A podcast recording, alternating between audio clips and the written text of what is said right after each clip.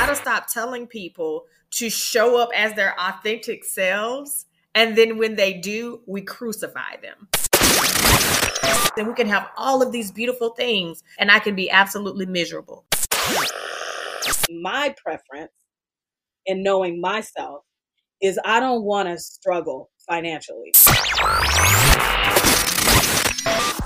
Welcome to season three of Single You, the podcast. That is what your ears have tuned into. Okay. My name is Rika. I am your host, and I am a certified life and success coach. That is the hat that I use to execute this podcast. But with that said, girl, I am no expert. Mm-mm. While I do take this seriously and I do move with intention, I'm not the expert. I speak through my lens as a single black woman with no kids who's been through some things. Okay. So, welcome to season three. Now, the first two seasons of Single You have been about the journey into a toxic, abusive relationship, whether that been spiritually, financially, physically, or emotionally. And then the the journey out and into healing. We've heard many stories, even my own stories, and they served a specific purpose. And those shows will always be here on this platform. But now it's time to pivot. It's 2023. I want to go on a journey of proving that a marriage can be healthy. People can be happy in a monogamous relationship. It just all depends on the truth we tell ourselves and the work that we do. I speak to the black woman of faith who desires marriage, who wants to date with intention. That's who I'm talking to. When I'm speaking, that is who I'm envisioning in my mind. Now, if you don't fit into that box and you think that I'm speaking to you, welcome to Single You, the podcast. Don't turn it off. Welcome. Okay, here we go. Let's get into the episode. Okay, welcome to another episode of Single You, the podcast. Um, obviously, I'm your host, Rika, and today I do have a guest. I love it when I have my my friend Tiyahri, but y'all can call her a Dr. T, Dr. Tiyahri Wilson. And we were going to discuss MAVS um, and give our commentary on the episodes up to like I think episode 18 or 19, and we may still get to it. But what I want to say, if you listen to me, you probably also follow um, a woman named Eboni K. Williams. I know that if you listen to me, you definitely know who Auntie Iyanla Vanzant is. At least she's my auntie in my head. So uh, we'll call her doctor as well. And they had a conversation. And in this past week, week and a half, um, at the time that uh, Dr. T and I are recording this, the internet went crazy, as the internet does. Um, and so we decided, being of the same age as Eboni, um, being well educated like Eboni, uh, being Black women like Eboni, uh, to have this conversation about would we date the bus driver? Um, and obviously, I didn't want to have this conversation by myself. I love to see what you think about it, and I love to see what my friends think about it as well. In fact, Dr. T and I are in a group chat uh, with our other friend. I'll call her Sky for the purpose of this podcast because she has also been on Single You, the podcast. And in the episodes that I had with her, I titled her Sky. And so we've been talking about this. And so we're going to have this conversation. Um, yeah. So without further ado, let me bring my friend Tiyahri to the podcast. Hi. Hi. Hey, hey there. Oh, girl. yeah. And honestly, if it wasn't for you, I would not. I may have seen it later, but you were yeah. the one who brought it to my attention. And you were mm-hmm. like, we mm-hmm. need to talk about this. yeah. Yes. And um, now I see why. Mm-hmm. So, what I'm going to do for the purpose of this conversation, because you know, I love, I, I just, I want to set everybody up to un, like hear the same thing and understand the pri- pri- parameters. Is it parameters? parameters, yeah, yeah. parameters of it. Mm-hmm. Of what we're going to be talking about. Yeah. Um, but first, anyway, how are you? Thank you Thank you. Listen, I'm I'm doing absolutely amazing. I uh, can't wait for us to really dig into this conversation and uh, woo, so many yeah. thoughts. Let me just so, say that.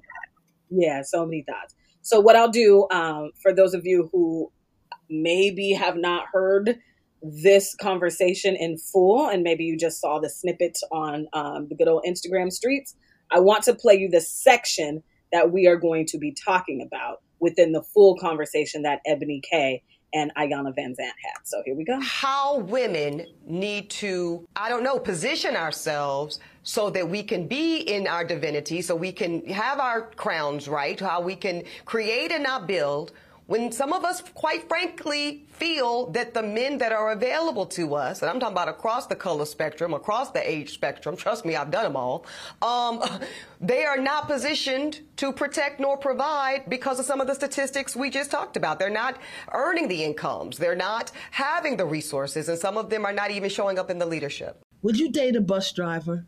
Would you date if he owns driver? the bus? If he owns no. it. If he owns the bus, See, that's a problem. That's a problem. That's a problem. Okay. Because the standards and requisites, and I'm not talking about him laying on his sofa playing video games all day. I'm not talking about mm-hmm. that. But the standards and the criteria that we use to measure men is off for who mm. we are as women and who they are in this society. I would date a bus driver mm. if he was if he loved driving the bus, if he was a man of mm-hmm. integrity, if he was good to his mama, if he treated me well, I would date a bus driver. But we think that it's another human being's responsibility to give us what we need instead of us building together. I can build with a bus driver. Mm. I'd have my little stash over on the side in my prenup, but I could build with a bus driver. so I think some of the criteria that we look for in the reality of today keeps us unhappy, keeps us angry, hmm. keeps us imbalance. And then when the men show up, we want to beat them up because they're not living up to our standards and criteria. And and it's not working, beloved. It's just not working. Okay. So let me start with these two questions first, uh, Tiyahri. Can we agree, uh, for the purpose of this conversation, that Eboni is allowed to have a preference of who she wants to date. Yeah, no, absolutely. Absolutely. She should be able to have her preference um, and own her preference, and she should be able to do so uh, without criticism, without ridicule. Um, I, we all have our preferences, and I think that the difference between Eboni's position and most women's or most people's position is that uh, we don't have to publicly share it. Right, right. And then are we allowed to be vocal about our preferences then? Right. Um, or even people who don't have to publicly share it on a platform as big as Eboni's, but maybe with their family members and friends. Should we be allowed? Are we allowed to publicly vocal vocalize that? Well, I think if we've learned anything from her experience, right, that we're all very publicly witnessing, it's that we should probably only share those preferences in safe spaces, right? And so, unfortunately for uh, Eboni, the space that she chose to share her preference in, it was not a safe space. Uh, and then we saw her kind of come back and double down on that preference. And it just continues to be kind of an ongoing disaster for her. So um, I don't think we have the same privileges as other demographics as Black women in America. We are not allowed to share our preferences if it is not a preference that is easily acceptable by the masses. Yeah, yeah. So, okay, what did you originally get from that statement right because the the snippet that was out before watching the full conversation was mm. the only part where Iyanla said would you date a bus driver mm-hmm. and she said if he owns the bus mm-hmm. Mm-hmm. how did you feel about that original statement like what did you get from that so I, you know listening to her say that said to me literally my first thoughts were Okay, that's her preference. That's what she wants for herself. Um, I think it's really unfair for people to try to project their preferences onto other people. Allow people to have their preference. That's what she wants for herself. Um, I don't have to understand it. I don't have to agree with it. Um, it doesn't have to make sense to me. I don't need to validate another person's preference, whether it's hers or any other uh, public figure or person that I know. Um, the fact of the matter is that is her preference, and I, I wasn't really, and I love Auntie uh, Iyanla, Dr. Vanzant, but when she said that's the problem, that's it's wrong. I, I didn't agree with that. I think that um, in some cases it is a mindset for some people um, as it relates to maybe they are seeking after the the something different than what we think they should be, but it doesn't necessarily make it wrong, in my opinion. Oh, that's wrong. You should want someone who is X, Y, or Z. No, I think that all of us have to be honest about what we want and um and that's what our expectations should be. Our desires and our expectations have to line up. We got to stop telling people to show up as their authentic selves and then when they do we crucify them. You say no not like that though. Not don't show, okay show up as your authentic self. We do. And then they say no no no no no. Wait wait wait. Not that. Not that person. as i would want you to show up. Yeah. Yeah. Yeah. Okay, so you definitely um, went to a point and a question that I have, but I'm gonna mm-hmm. about Iyanla's statement. But I do want to, yeah. uh, I, I want to yeah. ask a couple questions before we get there because I'm I'm so glad that you are already thinking that way. Yeah. Uh, so before we get there, I want to know: Would you date a bus driver? Yeah, you know, this is how I feel about me personally. You know, I think that the woman is created to reproduce, we're created to multiply. And for me, I don't care what your profession is. I do agree with um, with Dr. Vanzant, with Auntie Iyanla, when she talks about character, right? Because you can be a man of great power, great influence, great wealth, and your character can be a disaster. It can be trash, right? You can be a hateful, horrible, mean spirited person. You can have certain habits and addictions, right, that are contrary to my own values and morals. So for me, it is always about personhood, right? Um, are you a hard worker? Are you integral? Um, do you have a plan? Are you a man with a vision? You know, um, do you know how to laugh and enjoy life? Do you love God? Are you a God fearing man? So for me, it's always going to begin with first and foremost your personhood, your character, what kind of man you are. And then if you are a man who um, is a hard worker, to me, that's attractive. I don't care which your uniform, whether you're a white collar or a blue collar honey you you make you're making some things happen based on the place that you're in today now if he is a man that seeks more greater expansion duplication right I'm the kind of woman I feel like I'm built, right? I'm equipped, I'm anointed to do that, right? In my womanhood. And so, uh, if this is where he sees himself, this is what he wants to do. Um, I think even as Auntie Yella said, is he happy driving the bus? If this is what brings him joy, fine. But baby, if you want to own a fleet of these buses, I got a plan, I got a strategy, right? I have skills, um, I have know how, right? That we can incorporate into our space in order to make that happen. Do you, you know, what is it that he ultimately wants for himself? And so I believe, right? Because I'm a woman of faith, woman was made for the man. And so it is our um, responsibility to help nurture and to cultivate and to grow a thing. And so it's not about necessarily where a person starts, but it's about their willingness, their ambition, their motivation um, for where they want to go, where they want to be. So yeah, yeah, I would date the bus driver. Sure yeah. would. Yeah, mm-hmm. and so Iyanla did characterize it after asking the original question, but I bet yeah. you if she would have characterized it for Eboni first, maybe mm-hmm. her answer would have been different. Because Iyanla said, I would date the bus driver if he loved driving the bus, if he was a man of integrity, if he mm-hmm. was good to his mother, if he mm-hmm. treated me well. Now she went on yeah. to say she would get a prenup and all of that, which I totally yeah. understand that as well mm-hmm. because uh, Iyanla mm-hmm. got the point. You have to protect yourself. You do have to protect yourself. We have to protect yeah, ourselves. We do. Yeah. Exactly. Exactly. Mm-hmm. Um, you never know what happens in five, ten years or what have you. But it reminds me of the movie Honk for Jesus. When did you ever see that movie? Yes, I did. I saw it. Girl. And so much there so much there. Um, uh, but the, the the part that I'll pick out is when Taraji was so about um, helping this man and being on the corner and really showing up. I think more than he did for his dreams and what have you. And yeah.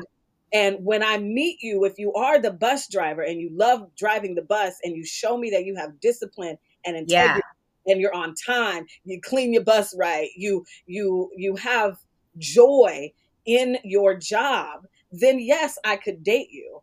But it becomes a problem when we do meet the men who are unhappy with driving the bus, um, who have no discipline, no discipline, don't have a relationship with God, who right. aren't emotionally intelligent, right. and is unfortunately yeah. my experience. Yeah, yeah, yeah. And how do you steward what you have? And I think you said Taraji, I think you meant Regina uh, Hall. Uh, sorry, was I'm the sorry. wife in Honk for Jesus. No, that, no, I know what you mean. But um, yeah, and it's about your ability to steward what you have. Because let's be honest, there are men um, who really do make the money, but they can't maintain it.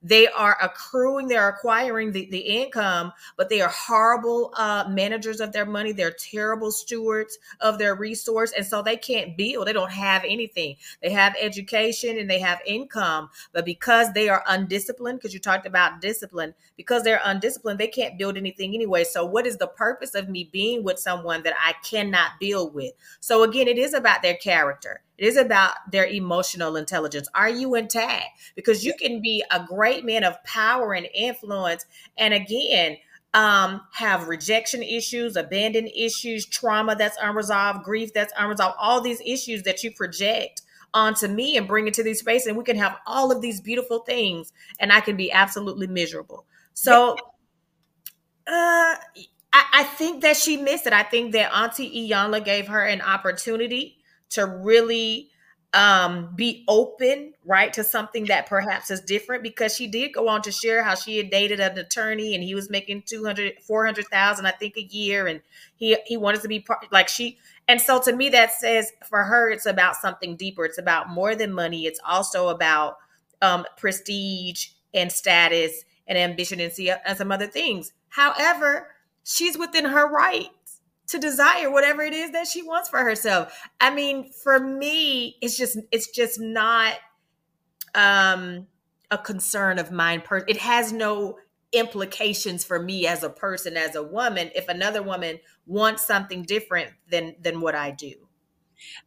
And that comes from doing the work, right? So what I think happened is it felt like she excluded a lot of men who I don't know if they thought they had a chance with Eboni, they, whatever it is, right? Because can can we agree when you read the comments, a lot of oh. people were in their feelings about what who she said she wouldn't date. Yeah. But if you think about it, you only really see that happen with Black women. You don't really see that with other pre- uh, demographics. When other people say that they only want to date wealthy men or women, or they only want a, women of a certain color or race or background, etc. I don't see them come under the kind of attack that that this woman has, that Eboni K. Williams has. I mean, people um, have really internalized her preference. I think a lot of people were triggered by what she said. They felt personally attacked. Um, and insulted to some degree because she perhaps what she described didn't um, they didn't fall within that preference. And so i think that one thing about triggers is that they're always going to show you where you need to do the work. And so this was really really revealing that not number one not only do we have a real serious mental health crisis in america but also that something as um un, you know, unimportant, right? Insignificant as another person's preference would create such a viral moment where people feel inclined now, as she shared later, which we talked about, to send her death threats to say, we hope that you die broke and alone.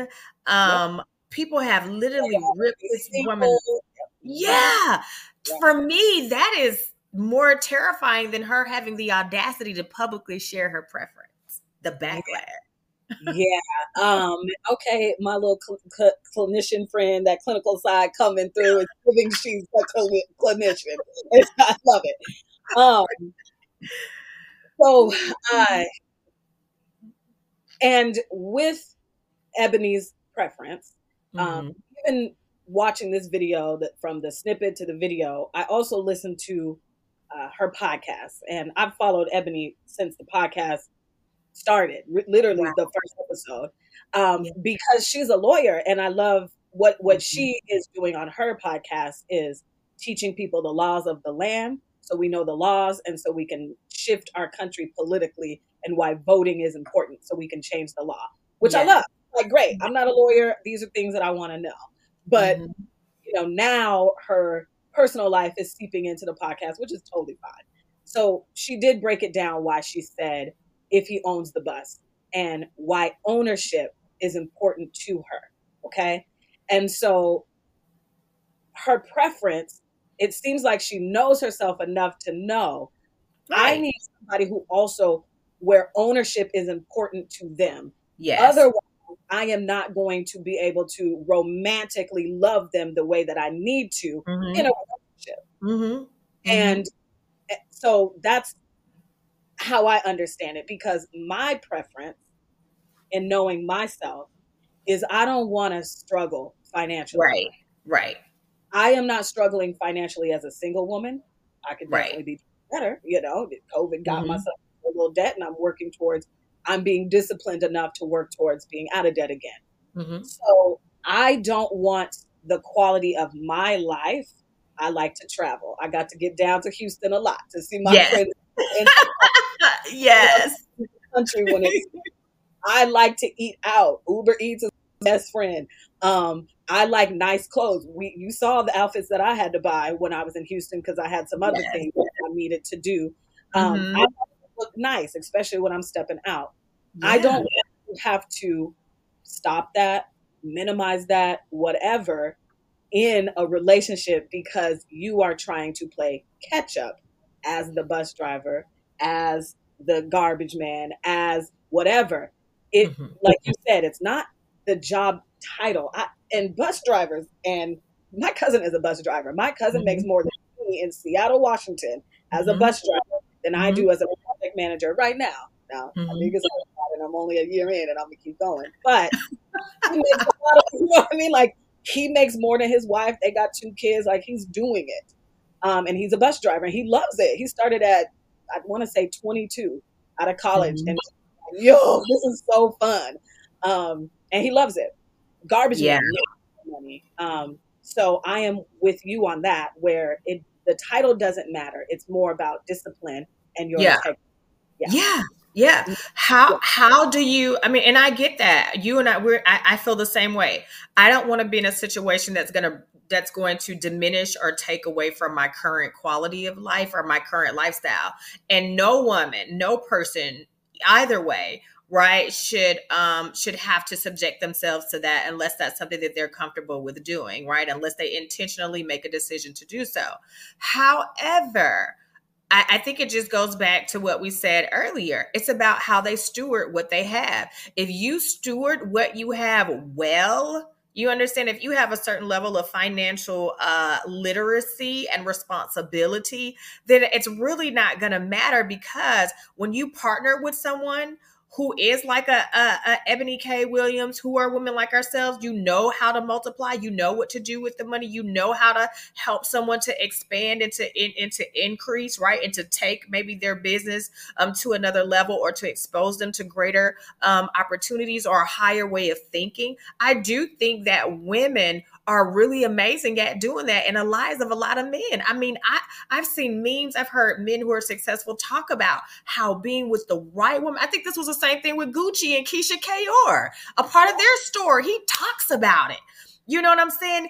she took what he had and she multiplied it right over the time that he was away you know on vacation you know and um he married her and when he came home because of that because he said wow what a woman. Look at what she was able to do with what i have. So i think that when women are open to, if you're the kind of woman who has um, the ability to multiply right which we all should have because i think it's a god-given thing. I think it's innately a part of us then perhaps opening yourself to saying, let me see if I can do something here first before we automatically dismiss someone because of a perceived status or perceived um, economic, you know, uh, situation. And it may be more way much better than what we what we assumed or what we presumed about them. So right. And and dating is supposed to be data collecting anyway. That's right. right. So, oh, he's the bus driver, but let me see how he's disciplined, how he, you know. Yeah. Um, yeah. And I I will say, going back to the comment of, you know, I don't want my quality of life to downgrade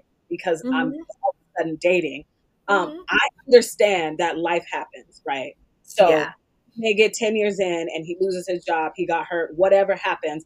But that is after I know who you are, your Yeah. integrity, your uh, how you love me, how you, you know, so then you can expect me to, I hate that word expect, but I feel like if I married you and I did vows, my duty, I would want to then, okay, how are we to work this out from here on? But if we are on and you are not disciplined and you have no integrity and you don't know how to love mm-hmm. well and you're not emotionally intelligent and you don't have any Yeah. relationship with God, I don't have to date you. I, I we, we we have to stop thinking that everybody, just because you're the opposite sex of me, has access to me. Right. You don't. Sorry. Right. That hurts your feelings. If that makes you feel some type of way, what did Dr. Mhm. T say about 15 minutes ago? You have work to do. Yeah. to do. Be, Dr. Dharius Daniels, Pastor Dharius Daniels says that we have to stop judging ourselves when Mhm. we are doing what we are supposed to do in fruit inspection. Right. All my people by their fruit. So Right. we as faith, okay, Right. data collecting, fruit inspecting to say, Food okay, inspect- I know that this is good for me because I know myself. I can operate in this space and we can operate well together. Yeah. Mm, that's not for me. No, thank you, and walk away. And And walk away. yeah, and I don't have to do it with disrespect. There is a way to do it with agape love. Um, Dharius Daniels also says everybody deserves love, but Mhm. they do not deserve access to you. hmm Oh, that's good too. Uh, but he's always dropping gems and nuggets. I love, I love Pastor Dharius Daniels. But I, I would say this also, and and when someone is sharing their preference, or when someone is inspecting your fruit, right?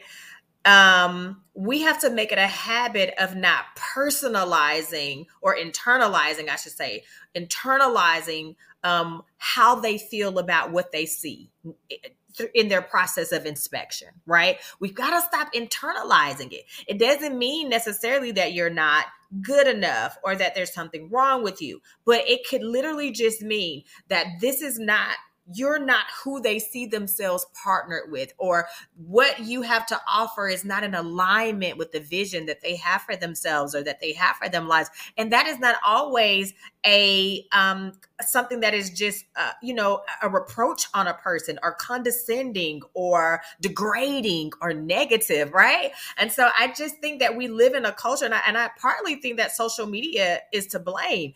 We live in such an incredibly sensitive culture of people where people are their immediate response to no or to any kind of disagreement is rejection some kind of internalized rejection or or i don't people just don't have the capacity for no Yeah, for no. And I, listen, and I'm gonna see if you follow me because I've just wrote some notes. I exactly.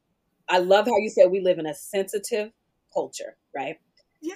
One- of the books that I um, give all of my clients, especially when I was coaching heavy, is the Four Agreements. Mhm. And in that book, one of the agreements is do not take anything personal. yeah And again, because maybe you felt excluded, you felt like you had a chance with Eboni, whatever, then you internalize that as saying, oh my God, she is calling me Right. Especially when she used the words like average, mediocre, and what have Yeah. you. yeah And she had another conversation with DJ Envy and um, Charlemagne on the Breakfast Club, which I don't know if you watched that, but it was a mess Yeah. because we could not agree on the definition of the word. So if we can't agree on the definition, then we stop there. She should have stopped there. I wish she would have just said, you know what? Because you're not taking the actual definition from the dictionary of what average means, then I we need to stop this conversation because there was a lot of projection, in my opinion, so much projection. That envy was said, well, you hurt people and you did this. There is an argument to to say, listen, I, I do believe in there's nonviolent communication and um, violent communication, and on my platform, I do try to um, make sure that I, I guess I'm, I'm giving my opinions with love, and there is a certain way that I do talk to the listener of my podcast. But Eboni said she don't care about your feelings. like she she said that on the Breakfast Club conversation. So we need to come to an agreement that how she's using average and mediocre means this. If you think it means something else, that has everything to do with your sensitivity right. to words. Right. And also, if you do the work on yourself, average, mediocre, what have you, can mean something different to you. Yeah, it's subjective. It's very subjective. So, subjective. yeah, my average isn't negative because I'm yeah. just like, well, if you, because in some people's worlds, there's different levels to this too.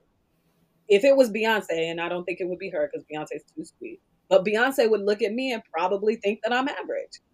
But I'm teaching a um, project management class for students to pass the PMI. They nice. don't think I'm average because I already passed. So they're like, well, yeah, you're exceptional to them. You're above average. You're exceptional. Above average. Exactly. Yeah. So again, it's about doing the work so that when people do say these words that may have a negative connotation to you, do not affect you. Yeah. Again, yeah. it's the internalization that's the problem. Yeah. People yeah. took her words and how she even defined things, right? And they gave all their power to her definition instead of their own. Um, I think also that context matters. So, what mm-hmm. may be mediocrity to one person could be a literal miracle for another. They could be exceptional based on what they had to overcome, based on the circumstances that they came into the world in or that they had to overcome, the obstacles they were faced with. To be where they are today could literally be exceptional by comparison to other people who had the same or similar circumstances, right? So I think that we have to let people own their perspective. Um, we have to let people own their um, their preferences and then we have to do the same. And we have to be okay with disagreeing without always needing to respond in violence. Because right. all she, not all, but a lot, an overwhelming amount of response towards her because of her preference has been extremely violent. And and because they were in their feelings for sure.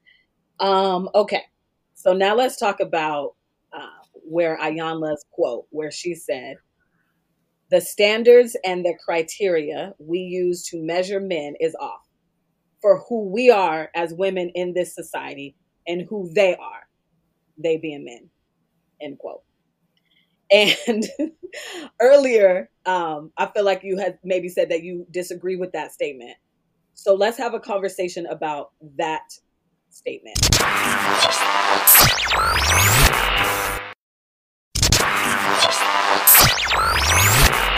So yeah, so when Iyanla said that, I feel like I understand what she was saying, but I want to hear how you feel about that statement, right? So our standards are off uh, because of who we are in this society and who the men are. How, how do you feel? I think that that perspective may be a little bit antiquated. I think that the role of Black women in society has shifted substantially today than maybe what it was 20 years ago. And I think that we are still today, even though we are demographically the most educated right now in the US, um, first, foremost front runners in entrepreneurship of any other demographic. I mean, Black women, we are doing our thing and it seems as though no matter how much we level up, improve ourselves, better ourselves, equip ourselves, I feel like the overwhelming message to us that I it seems that Auntie Iyanla has co-signed is that we should not have the audacity to have a preference. How dare you have a preference? Consider where you are in in society and then consider where our men are the men are in society you should just be grateful for what i this is what i hear you should be grateful for what you can get and if he fits my definition of what a good man or qualified man or worthy man is, then that should be good enough for you and acceptable for you. And you should be so grateful. And we're just not in a position anymore to have to settle or accept whatever we can get We have the right, we have earned the right through the things that we have suffered, through the obstacles we have overcome to have a preference mm-hmm. and to honor our preference. Now, there's an there are many, many women who have settled. And I bet you for many of them regretfully so. Then yeah. there are many, many women who are just glad to have someone. They don't require a whole lot.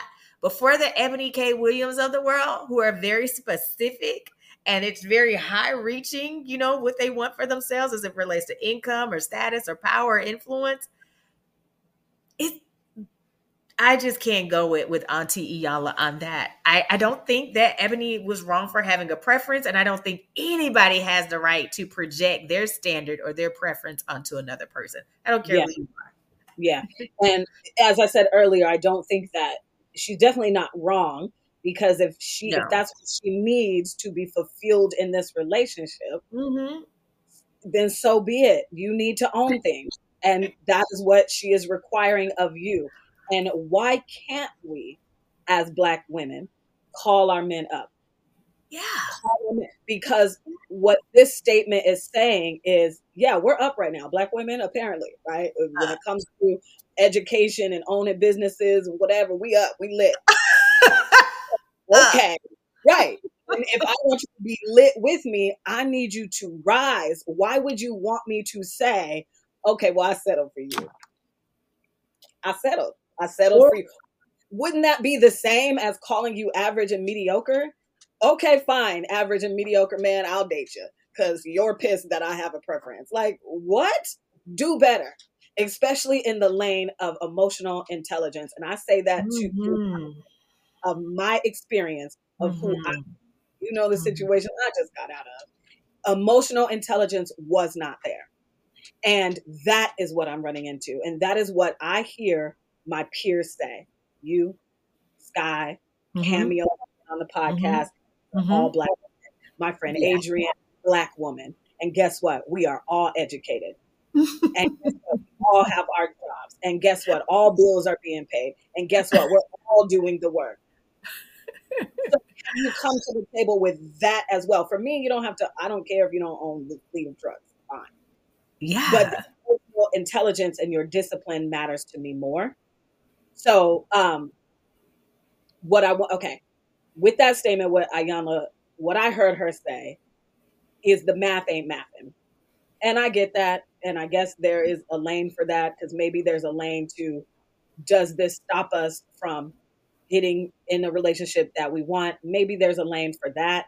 But then my faith kicks in and says, if there's a me out there, Come God, on. Has, God has my opposite. Like, why is why do I think it's so hard for God to give me a man through the desires of my heart? Because ain't that what he said?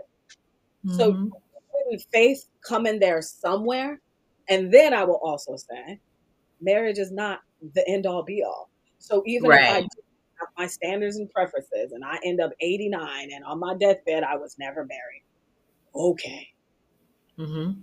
I, I, mm-hmm. I don't, I'm not going to get to heaven and Jesus say, oh, honey, you never got married, you poor thing. I'm going to send you to hell. Sorry. right. yeah, no, I, marriage is, is a beautiful thing. I mean, you, we talk about this all the time. It's beautiful. It's honorable, you know, um, especially when done well, when done righteously, right? When done right. Mm-hmm. Um, but again, we got to stop idolizing it in our culture. We've mm-hmm. literally got to let let God be God, right? Let him be take center stage and let him remain there. And then everything else is a bonus. The careers, the money, the ownership, the opportunities, the access, the influence, the relationships, the travel, all those things we love to do that we can't can't talk about. You know, all the fun that we have in this life. Um, you know, those things are a bonus. Again, when you center your your life around um, you know, that that status, a marital status, I think that we continue to perpetuate a culture that really demonizes or stigmatizes you know singleness or divorce or what have you and so the way that we kind of deconstruct that mindset right or that thinking um is to start showing people that this my marital status does not have center stage in my life and that my life is still amazing and fulfilled and full of joy and community and legacy and greatness um regardless yeah. of that particular yeah. status yeah and you just walked us uh okay transition because walked us into the next point we have written down yeah. um and I'm going to read the IG comment that we got on um, another video that we did on Instagram. Mm-hmm. And I thought that this was um, a great point that I would love to um, discuss with you because my friend is a minister, y'all. I don't know. um, but he said that, uh, and we're going to, the word love in this phrase is the romantic love. Okay. And he said, I read, and I guess he read this somewhere that once love replaced God as the highest good for a person to see, it became overemphasized. And that's what I mean that you you walked us into the transition because you were talking yeah. about that feel is yeah. overemphasize what marriage can do for us and what marriage should mean in our life and we disregard everything else because I'm not married so I can't be happy, mm. which is why you can take a picture of Ashanti on the beach living her best life and say, oh, she ain't married and ain't got no kids. Something must be wrong with her. Right. The audacity. So, how do you feel about this statement? And um, on the screen, I do have a text that you sent uh, myself and our friend Scott. and, yeah, I, I, think that this um, quote is really relevant. I think it's true. Um, Eros, you know, so the Bible, of course, tells us that God is love. We know that God is love. We do know that there's, you know, there's three kinds of. You spoke earlier about the agape love, and here we know it's Eros, the romantic love that the quote is referencing. Um, but I think that wherever there is the presence of love, there is the presence of God, right? However, whether whether it's um, agape, phileo, or, or eros, still it's love. God is love. But we have to make sure that we don't allow our desire for romantic love or for that eros to become idolatrous to us, for it to, like the quote says, where it becomes so overemphasized that it takes center stage in our life and we desire it above you know he the one who created us right? So i think it's about putting things back in proper perspective but again because of the culture it can be really a challenge to do that because we are constantly reminded i mean like through all of our gates our ears our, our eyes you know what we eat what we drink where we go what we touch what we it's just overemphasized that you know marriage is such a necessary part of our existence in order for us to be complete. And I think it is a lie. Um, and you and I talked about earlier, we talked about Paul in the scripture being single. We talked about how Jesus was single. Um, we didn't, I mean, there are many, many people, notable people in scripture who did amazing things who were unmarried who are yeah. legendary, but they're unmarried. And so, yeah, I think we definitely have to be careful about replacing um, love, romance, marriage um, above, you know, the one who created all of it. So, yeah. Right, right. And as we talked about um, off air as well, as like in our lives right now, um, I think we're both working on how do I um, continue my relationship with God, get closer to our Father, um, and and give Him praise and joy and worship in our life, right? Yeah. And I I love that space we're in. I love that for us because I feel like society is the opposite. It's yeah. no, how can you worship men better? How can you get smaller to get this man? How can you, you know, blah blah blah to get this man so you can get this um trophy in life, which is marriage. Because once you get that, well, that means nothing wrong with you, girl.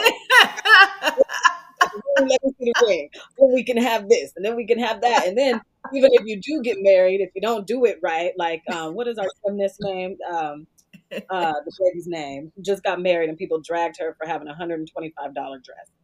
What is? The oh, the the Olympic Simone Biles. Simone Biles. You know, so just like she did get this trophy that y'all said you want, but I guess apparently she didn't do it right, so y'all dragged her. enough. It's, it's never, never going to be enough. Yeah. So that's yeah. why you can't live for these people. You can't live for the audience. You cannot allow the court of public opinion to have power in your life. It is the greatest devastation that you can bring upon yourself is to give power to public opinion. And Yeah. so, um, yeah, I, I really, I really, that was so sad what happened with her. And, you know, one of the things I would like to see just as a psychologist, as a clinician, is for more clinicians, especially once they leave to feel the field, to start telling us, speaking out, telling the truth about what we see when we're working with married people. Mm, Um, yes, yes, please. you know, this episode about what you see when you're working with married people. I would love that. it's not the prize that people think that it is. You know, the culture will lie to you and make you think that you're really, really missing out. And for some people, perhaps they are. But Yeah. what people go through to maintain and to remain married sometimes is um some people are paying more than what they had um prepared for. Let me just say that. Yeah. Yeah. hmm Yep. Their time, their life, their health, their resource, everything, Yep. their, their entire selves. Yep. And that walks us into what this text says. So I want you to, and you don't have to read the whole text, you can summarize what you said to us and then explain because I loved what you said here. yeah, I said in our in our group text, I said, you know, I'm I'm low key starting to feel like this is a culture. This cultural push for marriage and motherhood has been a means of maintaining uh, patriarchal control and dominance. And then I talked about, I said to just consider how after we become wives, we center our lives on the care of our husbands. And when children are added, we further center our lives on them. And then we typically forget about ourselves. And it's true. Um, what is the easiest way for men to maintain dominance and control? We're going to center everything around ourselves. We're going to make the ultimate um, goal marriage so that the women can take care of us or them, right? And then, uh, then we'll give you lots of babies, and there will be nothing left for you, right? Because your entire existence will will exist around first being a wife and then a mother, and then if you have something left, maybe perhaps you can do something for yourself. But for those of us who have done that, you know, been there, done that, oftentimes it is so difficult to do. And unless you're the kind of woman who has the kind of um, uh, career success that allows you to hire help and assistance, or unless you have the kind of support, right? So you can hire a nanny or a driver or a chef or whatever. There is, it's very difficult to have something left for yourself once you become a wife and a mother. Um, and you, I mean, listen, I will never not have clients just because of self care alone. Teaching women, especially professional women who are wives and mothers, how to still take care of themselves while they wear while they wear those capes, those superwoman capes, and literally take care of everybody connected to them. But they're they're trying not to lose themselves, lose their identity in the marriage, in the motherhood. But oftentimes they don't know how to not do that because Yeah. it's been systemically set up to be centered around marriage, the man, and then mothering. and mother yeah and uh again just going back to paul because you know this is a podcast we are women of faith you know it's a faith led podcast um but just going back to paul and i really do want you listening uh, to this episode to read that scripture if you haven't I, I bring it up all the time on the on my podcast but i believe that's what paul was telling us like if you get married and it's beautiful you, you're it's probably going to cause you to forget about your purpose to neglect the relationship Yeah. with god so Yeah. probably going into it you need to have a solid foundation of what that means for you um, and then come together wholly not trying to i gotta find my rib or i'm i'm looking for you know my other half and it, it, no now that i'm older and at this big age i know now no baby again where is your discipline your emotional intelligence? If i'm gonna if i know jesus's people by their fruit let me let me fruit inspect a little bit. Um and so just Mhm. circling all the way back to Eboni having her preference again that is probably why because i cannot continue down my purpose if you are not ownership if you don't have this if you don't have x y and z but it starts with you and knowing who you are and then you can look out and say this is um, the type of man that would be my purpose partner and then Mhm. go from there because are we just together so we can just lay up and have all the sex and I- or what are we doing why are we getting married um, And I right. and it does go back right. to the conversation that we had. Um, I want to say the last episode that you and I had, um, where we did talk about we need to figure out why we want to be married. What is yeah. the reason? Yeah. Um, is it the why? societal pressure? Mm-hmm. Is it to get a trophy? Why? Um, and if you have a better understanding of that, right, we'll pick better. We would pick better. Mm-hmm. Yeah, yeah. Mm-hmm. So, picking. Let's go ahead and yeah, let's go ahead and end um, this episode on. See, I told you we wasn't gonna get to mass. um, we'll do, because the the season is about to wrap up, so we'll do that at the end, which I'm sure some okay. other thing will pop up on the internet, and we'll have to uh, discuss that as well. But, um, uh, you know, I just said I think we'll pick better if we know who we are, right? And so we got this uh, comment on a video of ours on Instagram from a lady named Megan. Uh, so shout out to her. And she wanted us to talk about this. And she had a question for us. Um, and again, this is uh, the romantic love, the Eros. Eros is romantic, right? Yes. Yes. Yes. Yes. She wanted to know, in your opinion, what is the difference between finding love versus choosing love, right? So the difference between, I guess, falling in love, you know, they say that. I feel like romantic comedies teach us that we're just going to fall in love. So, what is the difference between falling in love versus choosing love? Okay. And so she wanted us to have that conversation, and I would love to hear your answer. Yeah, when I originally saw that question, it really made me think about the process of love, like how we first find it and then we fall and then we choose to remain in love. Um, to me, it looked like a process for love to me. That's what I initially saw. Um, but I do believe that we choose who we love. I do. And then I think that love, when you're in a romantic relationship, a, a loving relationship, I think you have to choose to, to love every day right? Every day you gotta you have to wake up and choose to continue to love a person. And the way that that looks is again it's it's by your fruit. It's how you show up for that person. It's about meeting their need. Um, i think it's even about meeting their perceived needs. Uh, hopefully you know your partner well enough to be able to at some point in time to be able to perceive what it is that they're going to need from you. And so i believe that in the falling part mm, I'm, a, I'm a little funny about falling in love, but I do think that it, that there is a process um, that happens when we do begin to choose to love a person, and that process is the process of falling in love. It is the agreement, the gradual agreement that we find ourselves day after day or experience after experience um, with that individual that allows us to quote unquote fall. Um, and then we just again continue to choose it. Now, when we talk about finding love, um, I think that love oftentimes finds us. I don't think we really just find love. I really think that love locates us. And I think that oftentimes when that happens, um, it happens through first friendship, right? The first decision that you have to make is do I even like this person? Because you're not going to fall in love with someone who you don't first like. So it begins with friendship, right? With friends.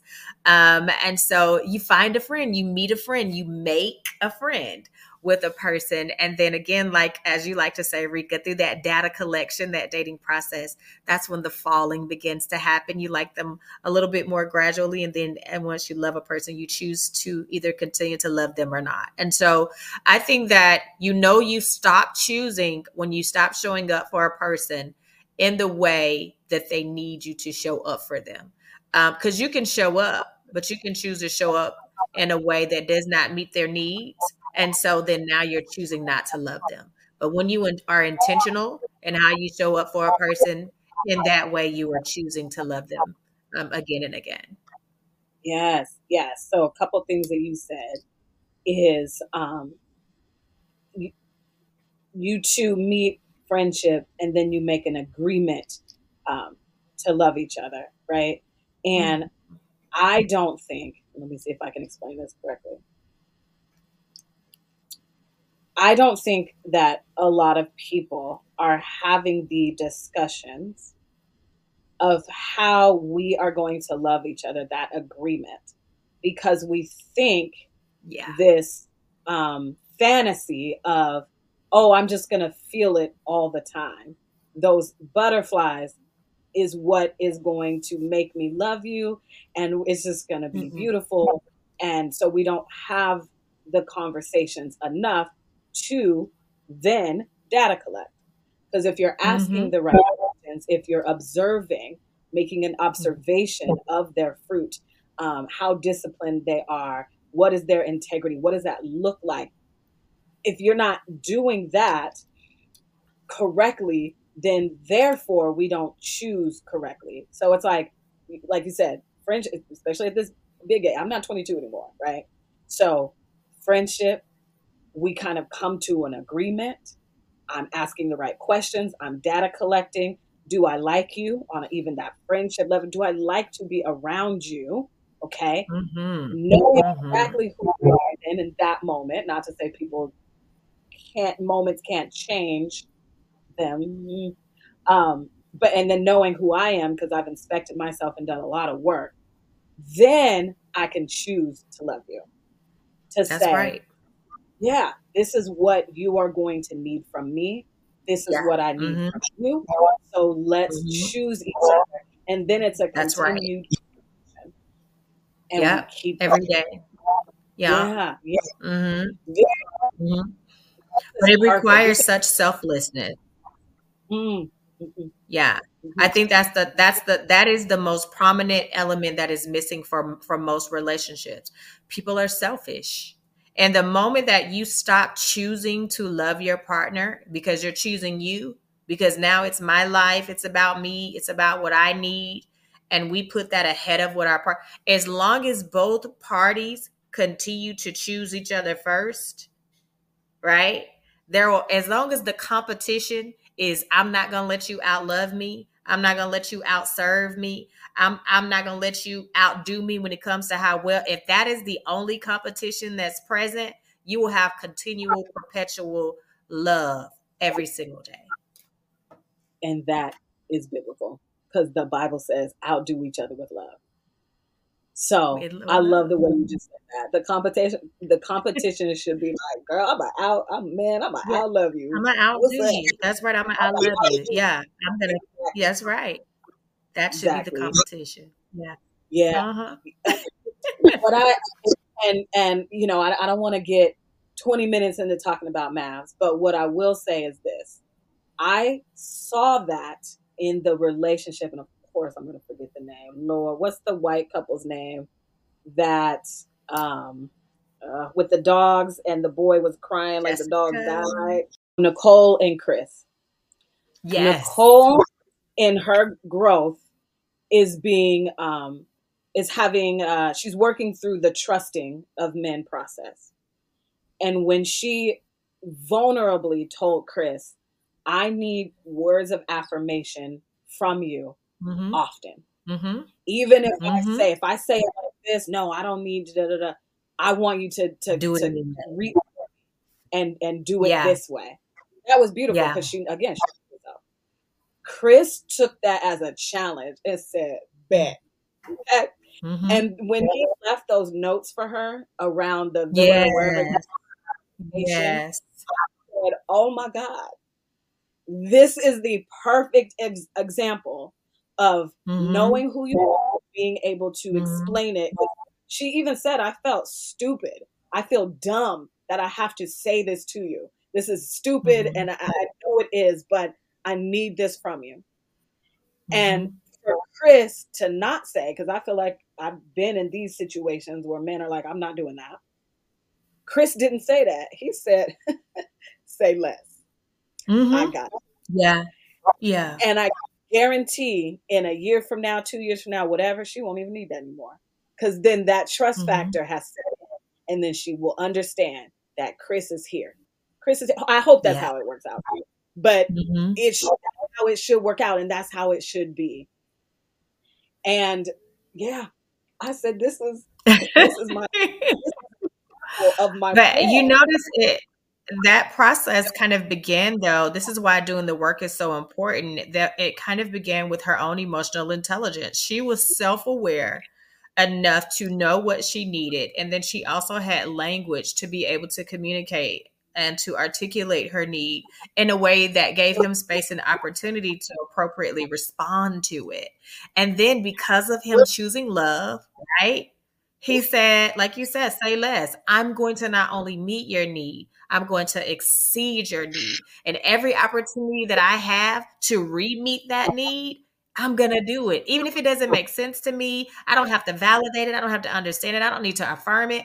All I need to do is love you the way that you're asking me to love you, which means to show up for you to meet that need. So, that you're right. That is a picture of what the choosing love piece should look like for any any you know for partners for for couples every single day. Yeah. Yeah. Yeah. And there it is there it is. Um, all right. Uh, did we miss anything? Is there anything that you, you want to touch on that we didn't touch on yet? Um, uh, this is the space to do that.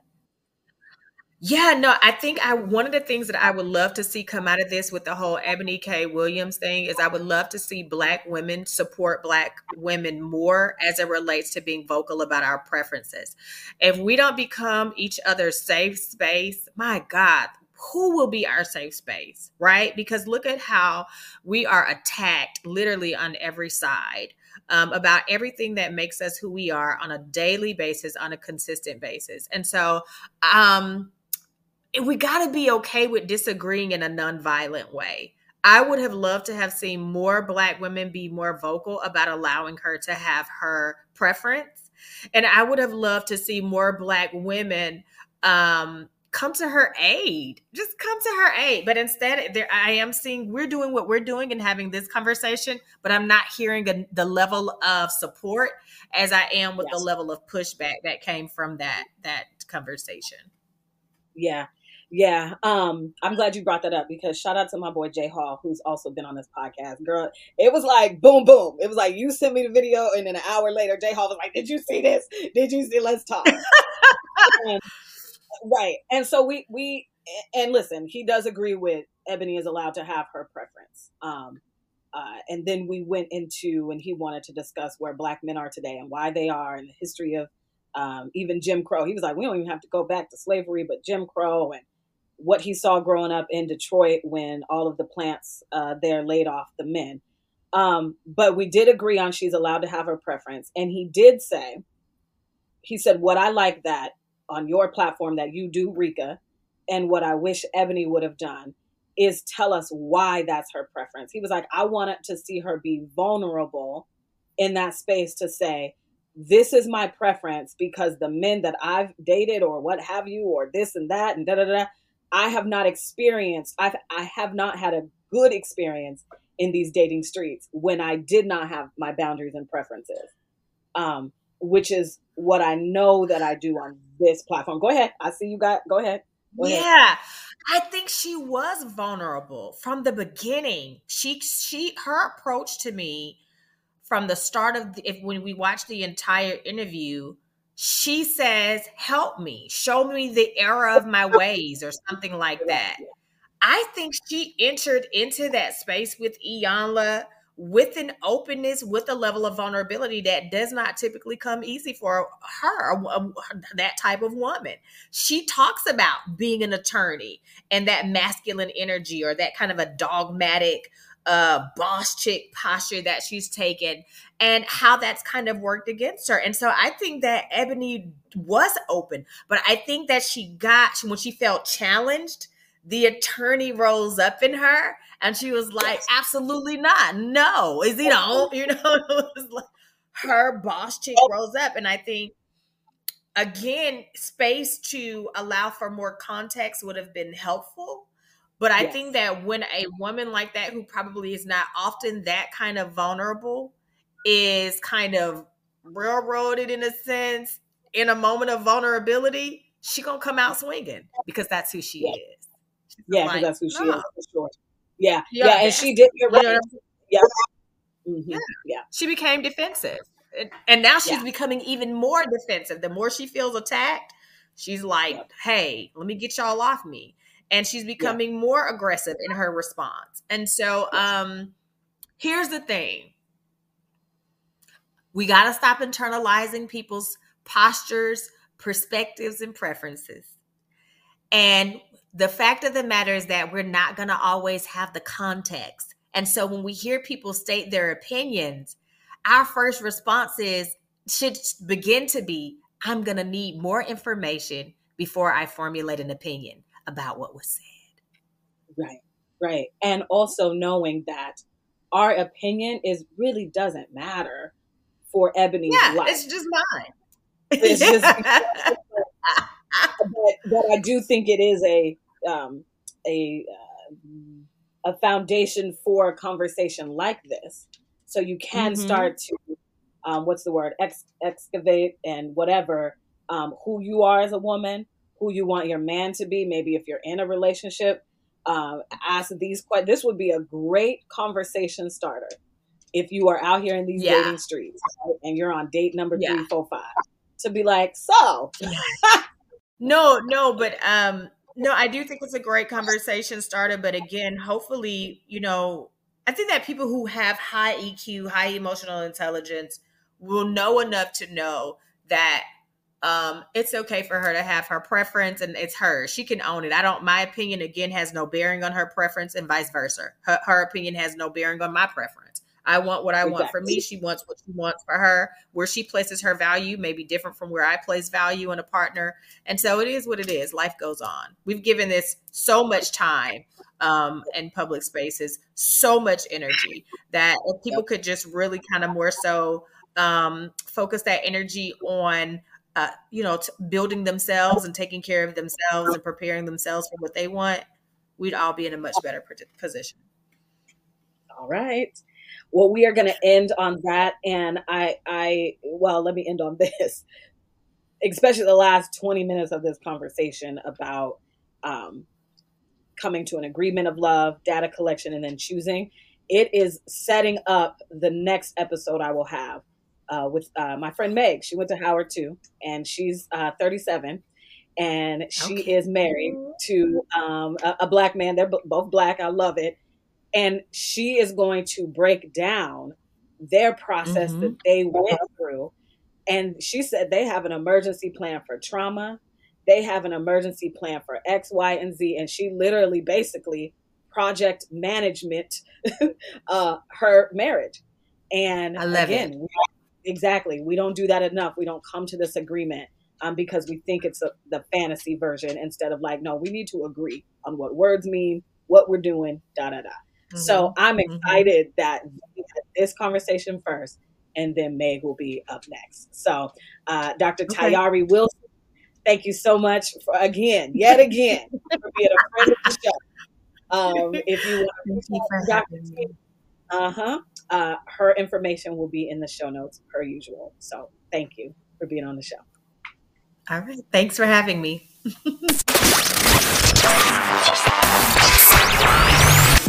Thank you for listening to Single You, the podcast. Did you learn something? Was it a positive experience from you? Did it make you think in a different way? I want to know that. So, can you do me a favor? Can you leave me a review? I know that on Apple Podcasts, you can definitely leave a comment and a five star review. I think you can on Spotify, but I'm not sure about the other platforms. But on Apple Podcasts, it's simple. All you got to do is say, Rika, I learned something, or I loved it when you said X, Y, and Z. Or you could say, Your guest said X, Y, and Z, and I loved it. You hit submit, five star review, boom, then I get the review, I see it, and it helps me play the algorithm game. Okay. The more comments and reviews that I get, the more that these platforms push my podcast up for more women like you to listen to this podcast. You can go a step further and you can even share this podcast with a friend. If you're like, yo, my friend would love this episode or would learn from this episode, it would be positive for her. Can you share it? Please